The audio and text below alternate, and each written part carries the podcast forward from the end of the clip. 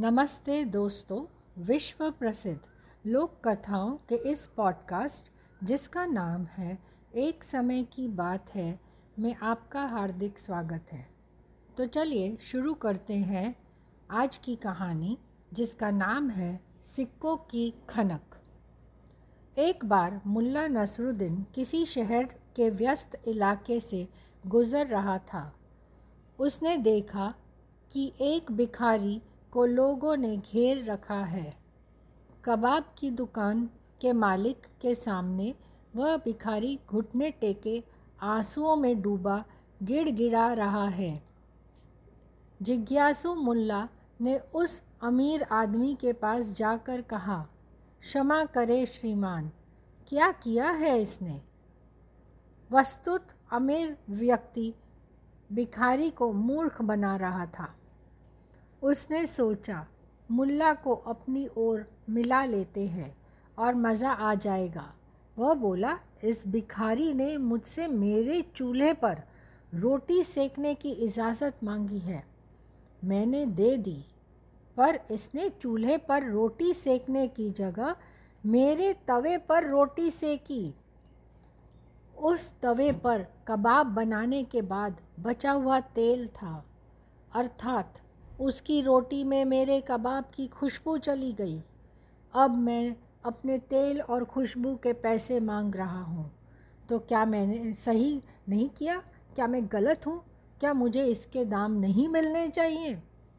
मुल्ला ने भिखारी और भीड़ पर नज़र डालकर भिखारी से पूछा, क्यों श्रीमान? क्या आप नहीं जानते हैं कि दूसरों की वस्तु लेने पर उन्हें पैसा देना पड़ता है? कुछ भी मुफ़्त में नहीं मिलता। हैरान, परेशान भिखारी ने चुपचाप जितने भी पैसे जेब में थे निकाले और देने लगा। तुरंत मुल्ला बोल पड़ा, एक मिनट श्रीमान, लाइए, मैं उन्हें यह सिक्का देता हूँ।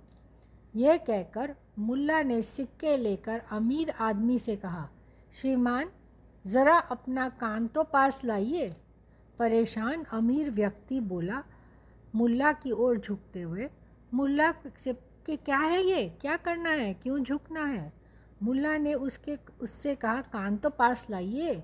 मुल्ला ने उसके कान के पास ले जाकर सिक्कों को ज़ोर से खनखनाया और पूछा श्रीमान आवाज़ कैसी लगी?